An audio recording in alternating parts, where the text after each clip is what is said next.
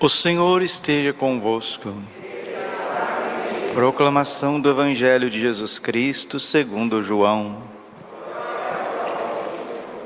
Naquele tempo, Jesus disse aos judeus que nele tinha acreditado: se permanecerdes na minha palavra, sereis verdadeiramente meus discípulos e conhecereis a verdade, e a verdade vos libertará. Responderam eles: somos descendentes de Abraão e nunca fomos escravos de ninguém. Como podes dizer, vós vos tornareis livres? Jesus respondeu: em verdade, em verdade vos digo, todo aquele que comete pecado é escravo do pecado. O escravo não permanece para sempre numa família, mas o filho permanece nela para sempre. Se, pois, o filho vos libertar, sereis verdadeiramente livres. Bem sei que sois descendentes de Abraão, no entanto procurais matar-me, porque a minha palavra não é acolhida por vós. Eu falo o que vi junto do Pai, e vós fazeis o que ouvistes do vosso Pai. Eles responderam então: o nosso Pai é Abraão. Disse-lhes Jesus: se sois filhos de Abraão, praticai as obras de Abraão. Mas agora vós procurais matar-me, a mim que vos falei a verdade que ouvi de Deus. Isto Abraão não o fez. Vós fazeis as obras do vosso pai.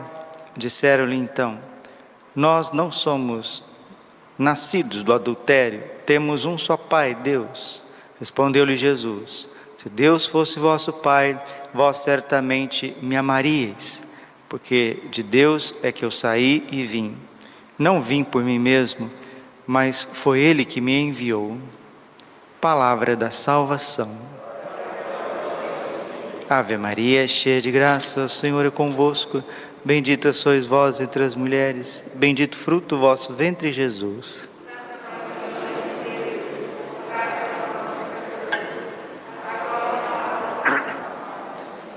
Vinde, Espírito Santo, vinde por meio da poderosa intercessão. Imaculado Coração de Maria, vossa amadíssima esposa. Jesus, manso e humilde de coração. São Francisco de Sales nos ensina assim: mais vale um bendito seja Deus no fogo da provação do que mil louvores em tempo de calmaria.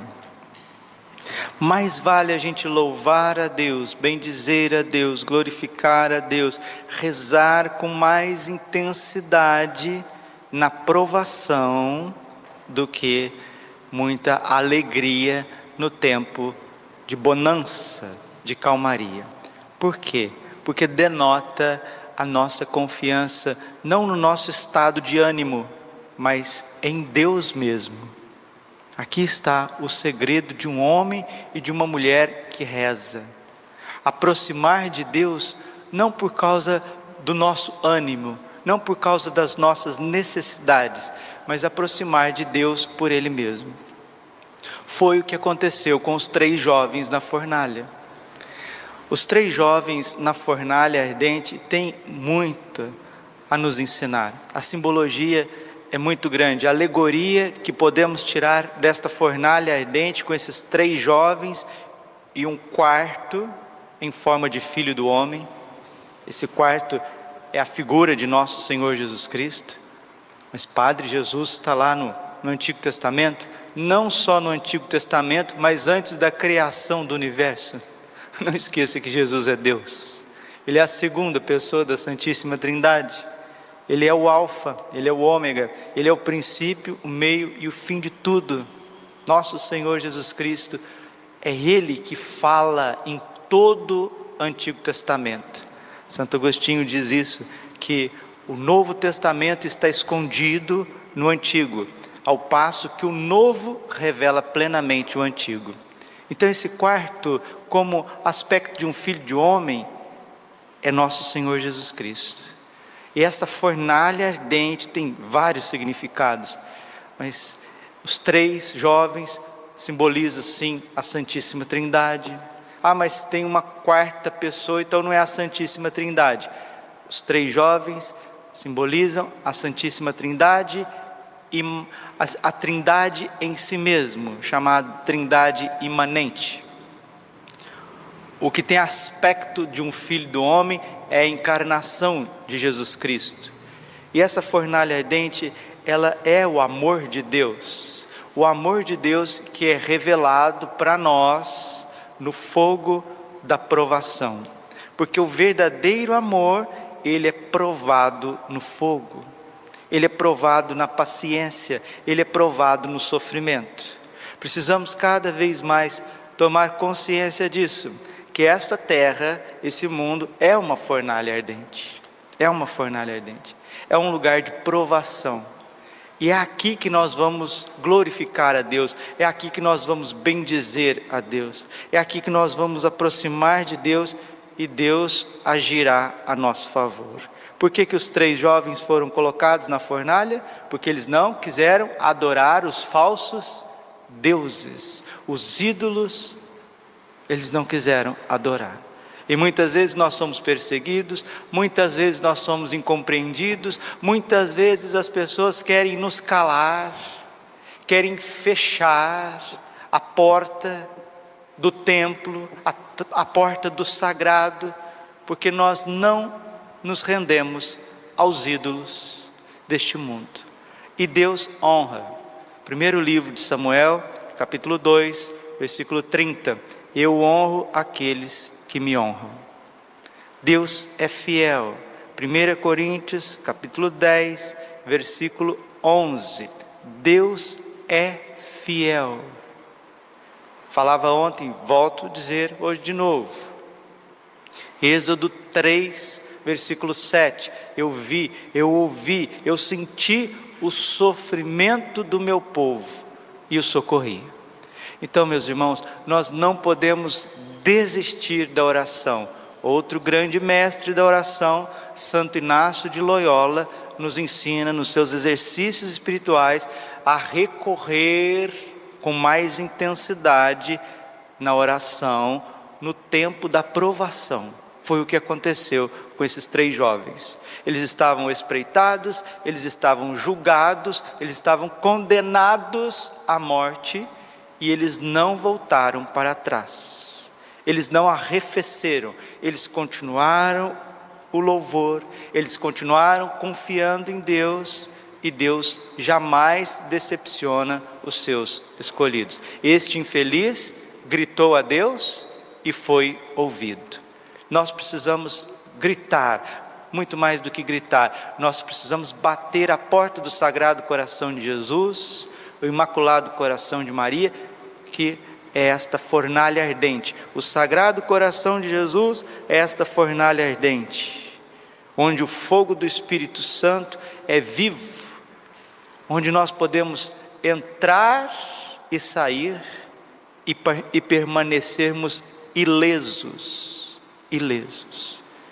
No coração de Jesus, essas chamas ardentes de amor, nós podemos entrar, permanecer e sair e ficarmos ilesos. Padre, como que eu entro no Sagrado Coração de Jesus? Primeiramente, seja humilde. Peça perdão dos teus pecados. Não fica é, protelando a sua confissão. Não, não. Seja um bom penitente, uma alma penitente. Confesse-se com frequência. Lembre da máxima de São João Bosco: duas armas quebram os, quebram os dois chifres do demônio, confissão frequente e comunhão frequente. Não é? São Francisco de Paula dizia: a confissão é a base de toda a perfeição. E Santo Agostinho nos ensina que não ouvir a voz do confessor, não ouvir a voz do diretor no momento da confissão, da, dire... da direção espiritual, é fechar as portas à ação de Deus. Precisamos ouvir a voz de Deus. Salmo noventa e quatro, versículo oito. Oxalá ouvisseis hoje a minha voz. E Deus está se comunicando conosco. Deus quer nos levar a essa intimidade com Ele. E precisamos, meus irmãos, elevar cada vez mais a nossa oração aos céus. Termino essa homilia citando alguns fatos que nos mostram como que Deus socorre a igreja, socorre o seu povo nos momentos de tribulação. Lembremos da batalha de Lepanto, onde o exército, o exército turco, o exército dos otomanos vinham para dizimar a Europa. O Papa São Pio V abençoou o pequeníssimo exército católico que foram com seus navios recitando o Sacratíssimo Rosário com o título de Nossa Senhora Auxiliadora dos Cristãos, Nossa Senhora do Rosário, Auxiliadora dos Cristãos. E ali houve uma vitória milagrosa, uma vitória desproporcional contra aqueles inimigos. A mesma coisa aconteceu na época de Santa Faustina, onde Jesus ditou para ela o convento, onde Jesus ditou para ela o texto da Divina Misericórdia. E ali Santa Faustina rezou o texto da Divina Misericórdia, às três horas da tarde, como Nosso Senhor assim havia pedido, e se espalhou por aquela região do convento, aquelas cidadezinhas adjacentes, a devoção à Divina Misericórdia, clamando a misericórdia. Pela sua dolorosa paixão, tende misericórdia de nós e do mundo inteiro. Eterno Pai, eu vos ofereço o corpo, o sangue, a alma e divindade do vosso diletíssimo Filho, nosso Senhor Jesus Cristo, em expiação dos nossos pecados e do mundo inteiro. Pela sua dolorosa paixão, tende misericórdia de nós e do mundo inteiro. Pela sua dolorosa paixão, tende misericórdia de nós e do mundo inteiro. Olha a fornalha ardente aí. Pela sua dolorosa paixão, tende misericórdia de nós e do mundo inteiro. Olha como se entra no coração de Jesus, com humildade, meditando a paixão de nosso Senhor Jesus Cristo.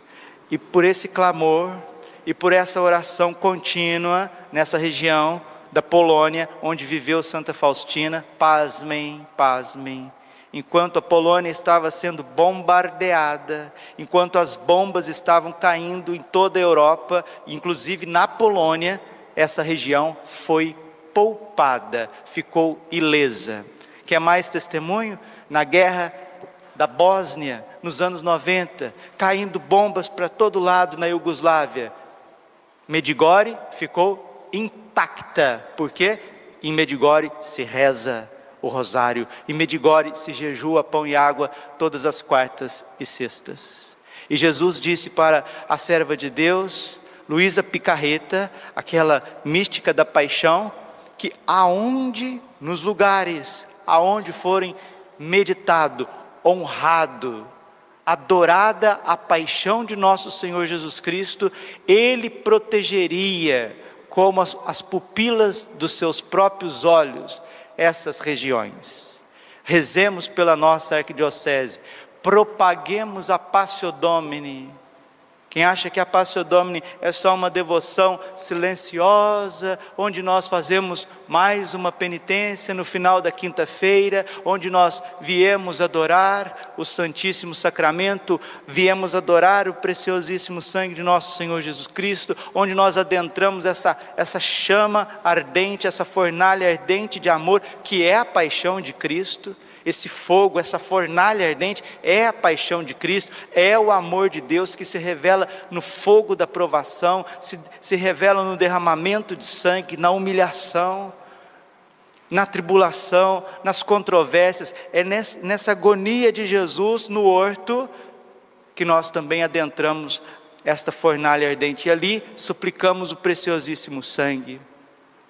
Vamos conclamar a cidade de Cuiabá, Várzea Grande, para que sejamos devotos cada vez mais, adoradores da paixão de nosso Senhor Jesus Cristo, das suas santas chagas, da sua coroação de espinhos, a sua sagrada face. Adoremos a humanidade de Cristo, que é uma fonte inesgotável de santidade, nos ensina Santa Catarina de Sena, São Francisco de Sales, São Bernardo de Claraval, Santo Inácio de Loyola, Santa Teresa d'Ávila, quando ela vai colocar as carmelitas no caminho da contemplação, ela começa com a humanidade de Nosso Senhor Jesus Cristo, da qual ela era apaixonada. E é essa, essa devoção, essa atitude de quem é sensível com as dores de Cristo, com quem mergulha nas chagas de Jesus Cristo, que faz com que os anjos que estão acima de nós, ao nosso redor, afastem os demônios. E mesmo nas provações do nosso Brasil, mesmo nas provações da América Latina, desse mundo, nossa arquidiocese, nossa cidade, nossa paróquia pode passar ilesa diante de tantas bombas, de tantos ataques que não vêm em primeiro lugar dos homens, mas dos demônios, dos demônios. Precisamos aprender e com a graça de Deus, com o auxílio de Nossa Senhora, com o patrocínio de São José, com a inspiração e iluminação do nosso anjo da guarda, realmente, meus irmãos, como dizia, hoje Santo Inácio está aqui conosco, Santo Inácio de Loyola, um santo que eu amo demais, que a igreja é chamada de militante, não é à toa, né?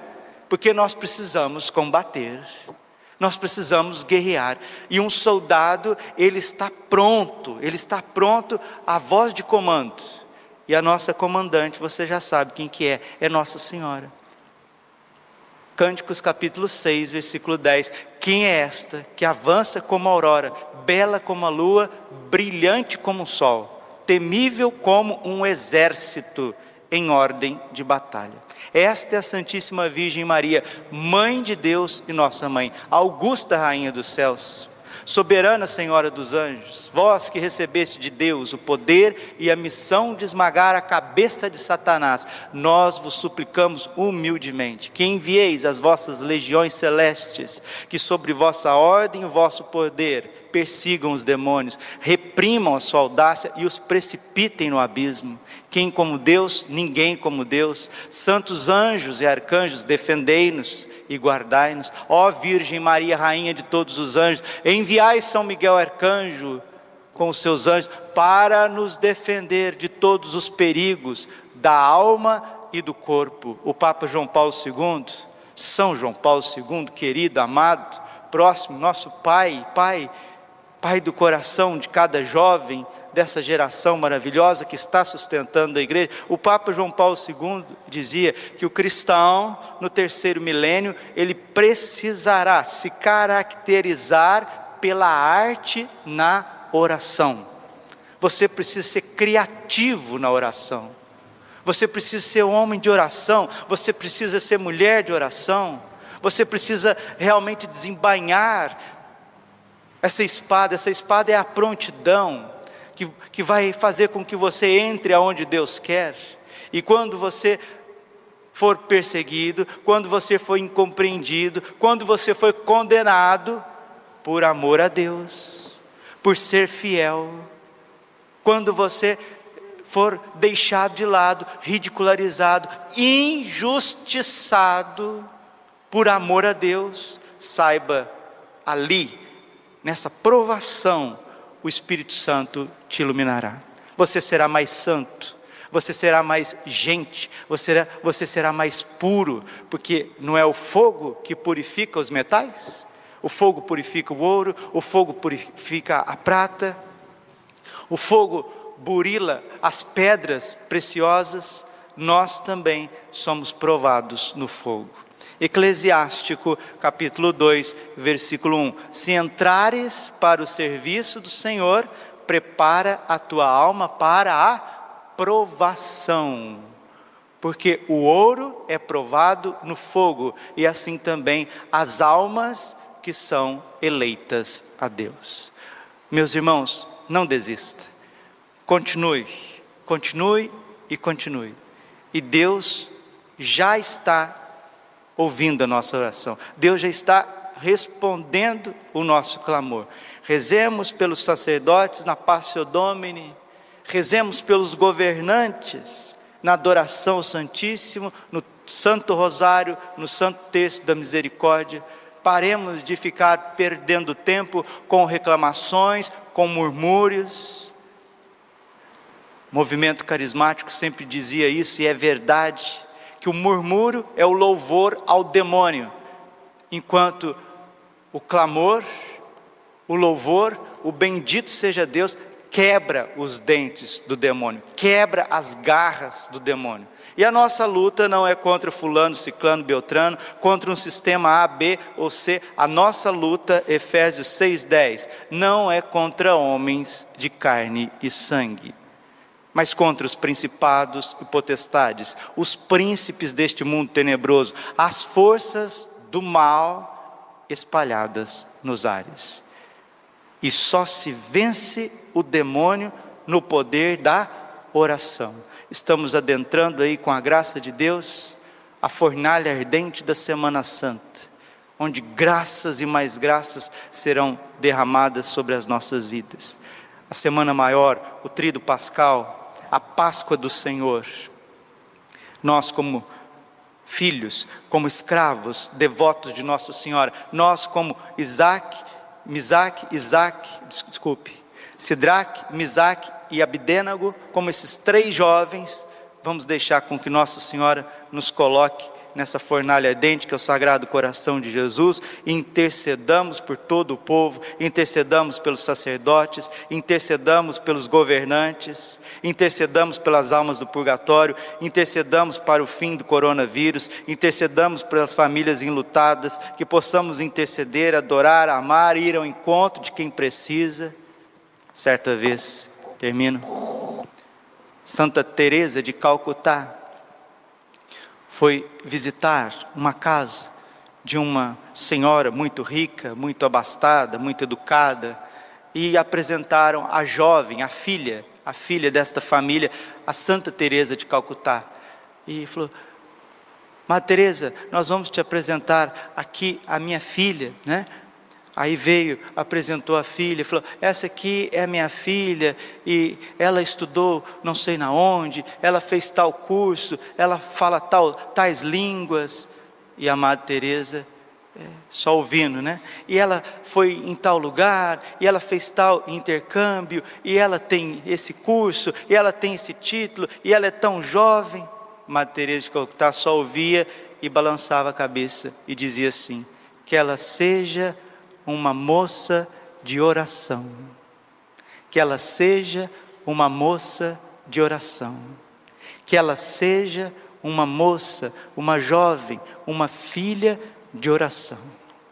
Não importa os teus títulos, não importa o teu manequim, não importa a tua beleza, não importa a tua conta no banco, não importa a tua honra, não importa a tua sabedoria, não importa teus títulos, os teus cursos, as tuas reservas, as tuas conquistas, que a senhora, que o senhor seja um homem de oração, seja uma mulher de oração, seja um homem de oração, e você vai viver no Sagrado Coração de Jesus, cheio do Espírito Santo, e aonde você passar, você vai deixar rastros de Deus.